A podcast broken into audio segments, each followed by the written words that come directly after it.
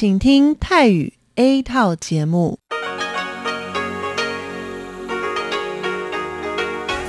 ที่นี่สถานีวิทยุเรดิโอไต้หวันอินเตอร์เนชันแนล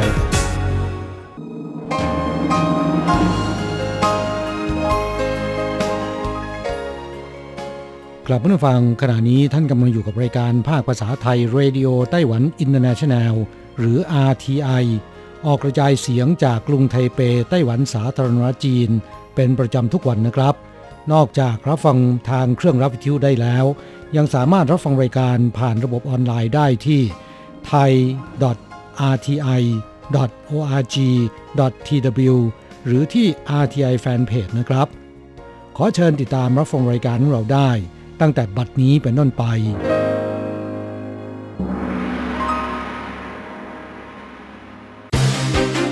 ลำดับแรก ขอเชิญติดตามรับฟัง ข่าวประจำวัน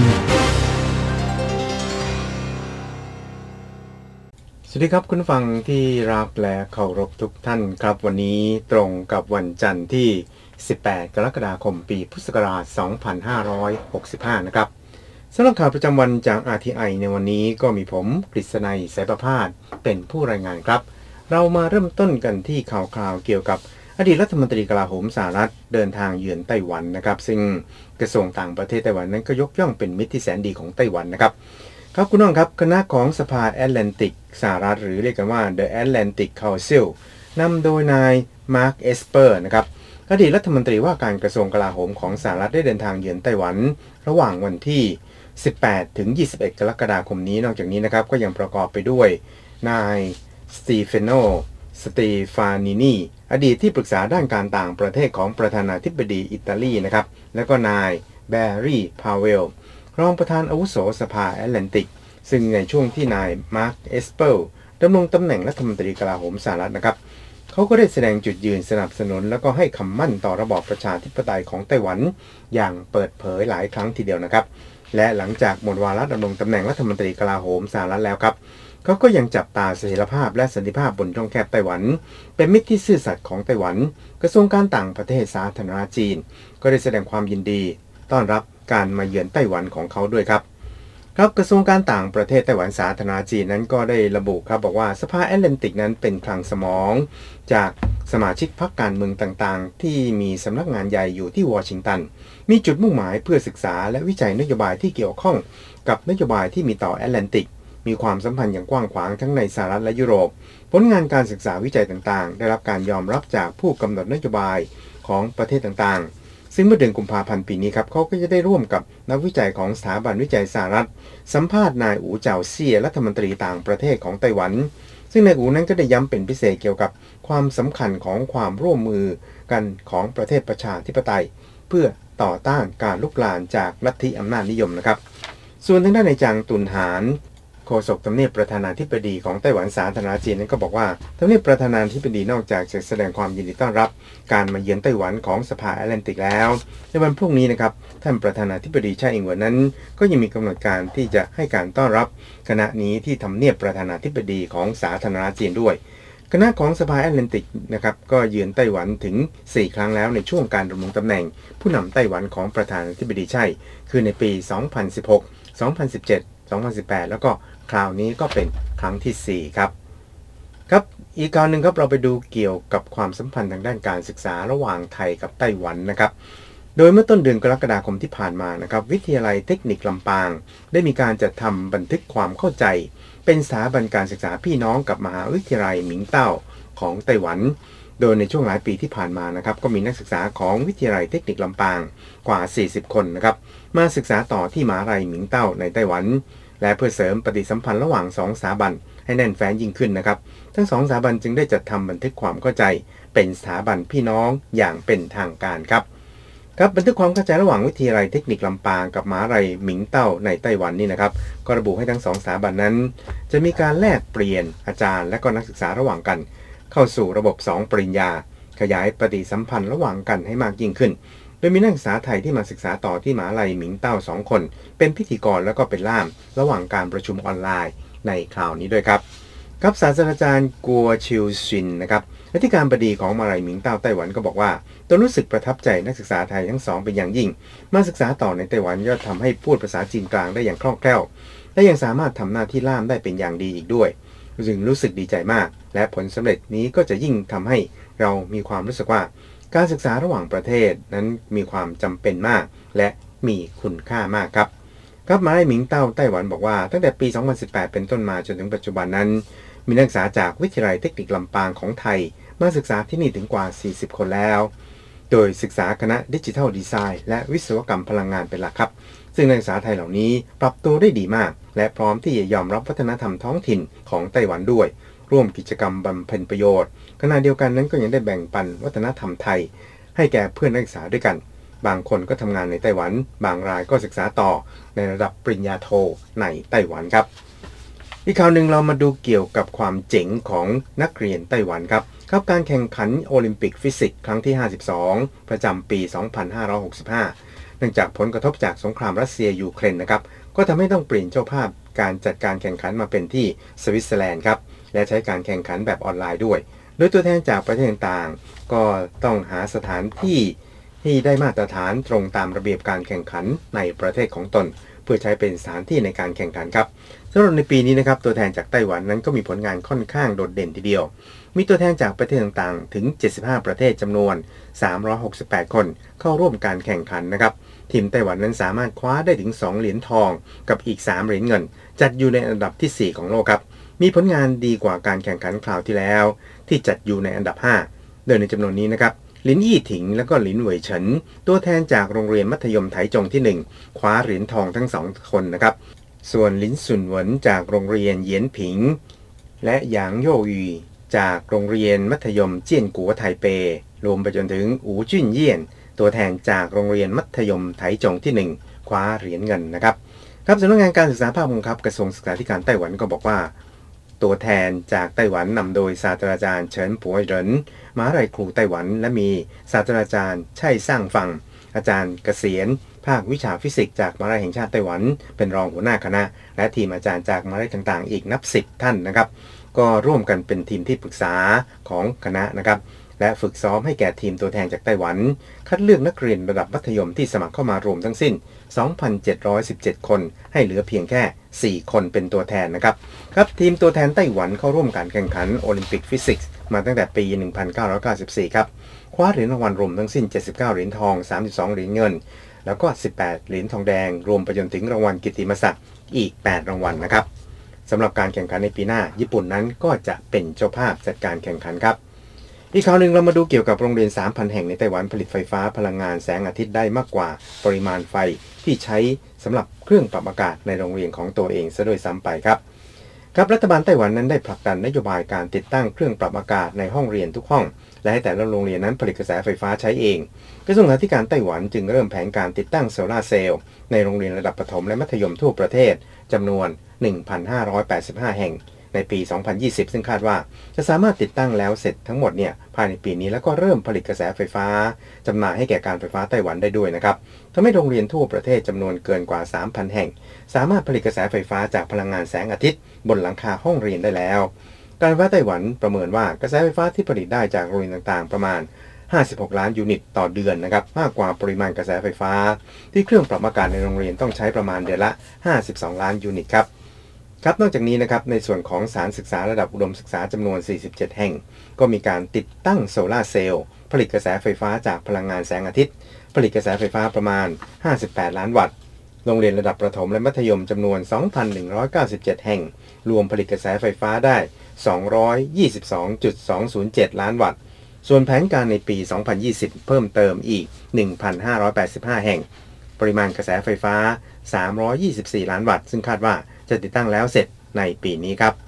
สุดท้ายเราไปดูเกี่ยวกับเมื่อเร็วนี้นะครับ ห้างไฮเปอร์มาร์เก็ตชื่อดังในไต้หวันคือ Costco ไต้หวันนะครับ ได้มีหนังสือเวียนแจ้งไปยังลูกค้าที่ซื้อเมล็ดกาแฟยี่ห้อออกกันนิกสุมาตราระหว่างวันที่ 22 พฤษภาคม ถึง 9 มิถุนายนนะครับ ว่าตรวจพบบรรจุภัณฑ์ไม่ได้มาตรฐาน ซึ่งอาจจะส่งผลให้เมล็ดกาแฟนั้นถูกความชื้นและขึ้นราได้ หากมีข้อสงสัยไม่ควรนำไปรับประทาน และนำมาคืนได้ที่ห้างทุกแห่งครับ คุณเจ้าหมิงหวย ผู้เชี่ยวชาญด้านพิษวิทยาบอกว่า เมื่อกาแฟถูกความชื้นจนขึ้นรา จะเกิดสารพิษร้ายแรงที่มีชื่อว่าออกคราโทซินนะครับหากเข้าสู่ร่างกายในปริมาณมากก็อาจทำให้เกิดอันตรายต่อตับไต กระทั่งก่อให้เกิดมะเร็งได้ครับ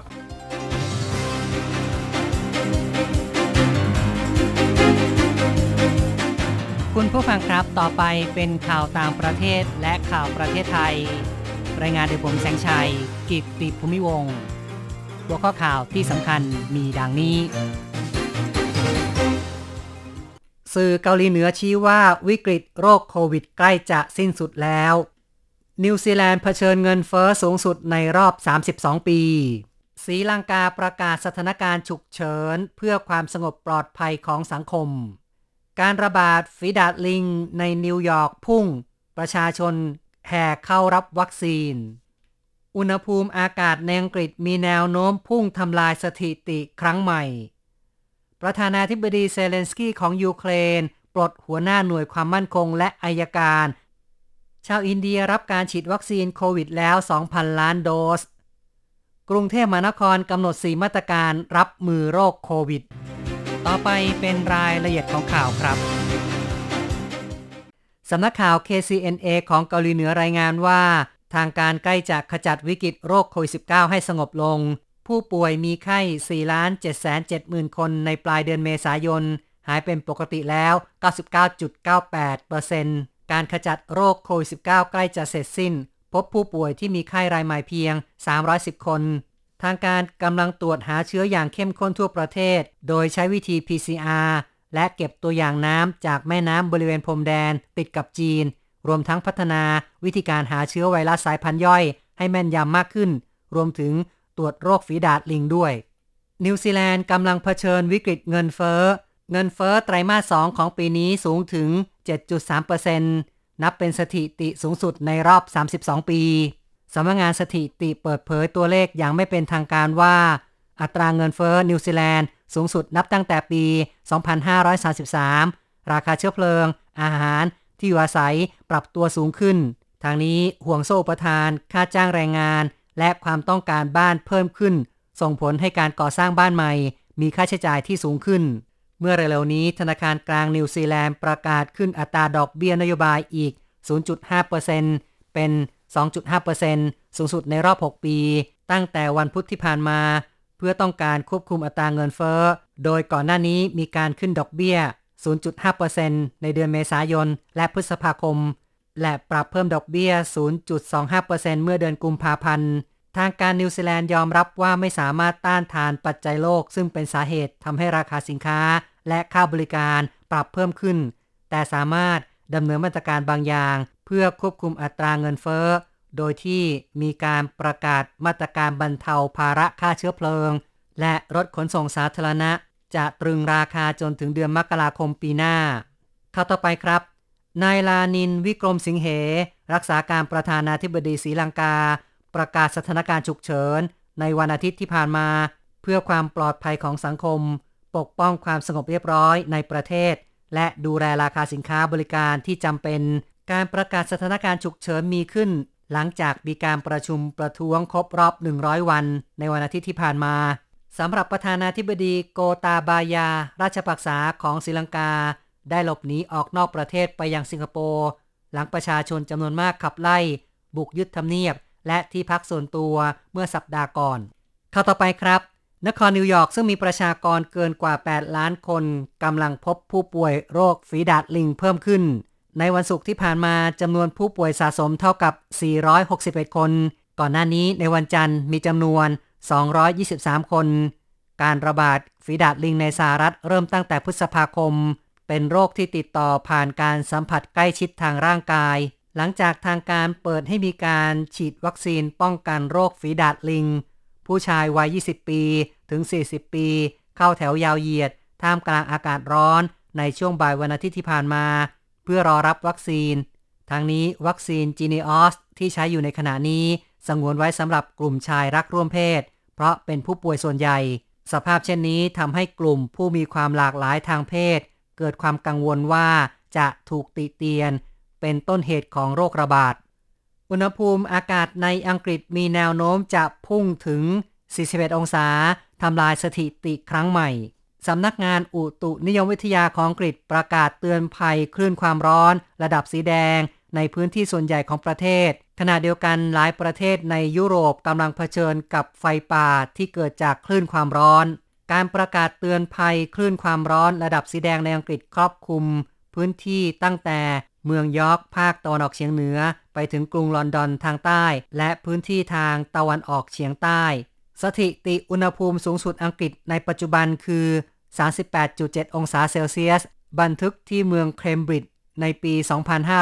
2562 ทางนี้คาดว่าอังกฤษจะเผชิญกับสภาพอากาศร้อนไปจนถึงวันอังคาร ก่อนที่จะมีสภาพอากาศเย็นลงในวันพุธ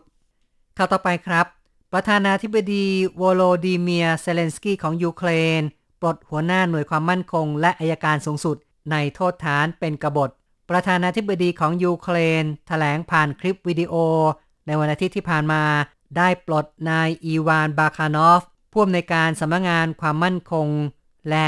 นางอิรินาเวเนดิกโตวาอัยการสูงสุด ขณะเดียวกันมีการสอบสวนเจ้าหน้าที่บังคับใช้กฎหมาย 651 คน ซึ่งถูกต้องสงสัยเป็นกบฏช่วยเหลือ และสนับสนุนรัสเซีย ในจำนวนนี้ 60 คนอยู่ในดินแดนของยูเครน ที่ถูกรัสเซียยึดครอง และทำงานต่อต้านยูเครน ประธานาธิบดีเซเลนสกี้กล่าวว่า การก่ออาชญากรรมขนาดใหญ่ต่อรากฐานความมั่นคง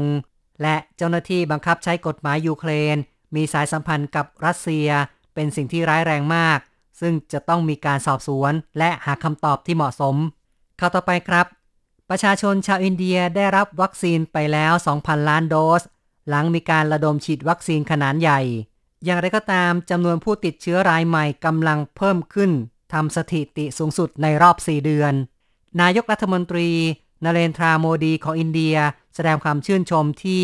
การฉีดวัคซีนมีความคืบหน้า เป็นโครงการเริ่มขึ้นเมื่อปีที่แล้ว และเป็นการระดมฉีดวัคซีนใหญ่และนานที่สุดของโลก ต่อไปติดตามข่าวจากประเทศไทยครับ กรุงเทพมหานครสรุป 4 มาตรการเพื่อรับมือกับโรคโควิด คือ 1. เปิดศูนย์สาธารณสุขในวันเสาร์ด้วย เพื่อให้บริการตรวจโควิด และจ่ายยา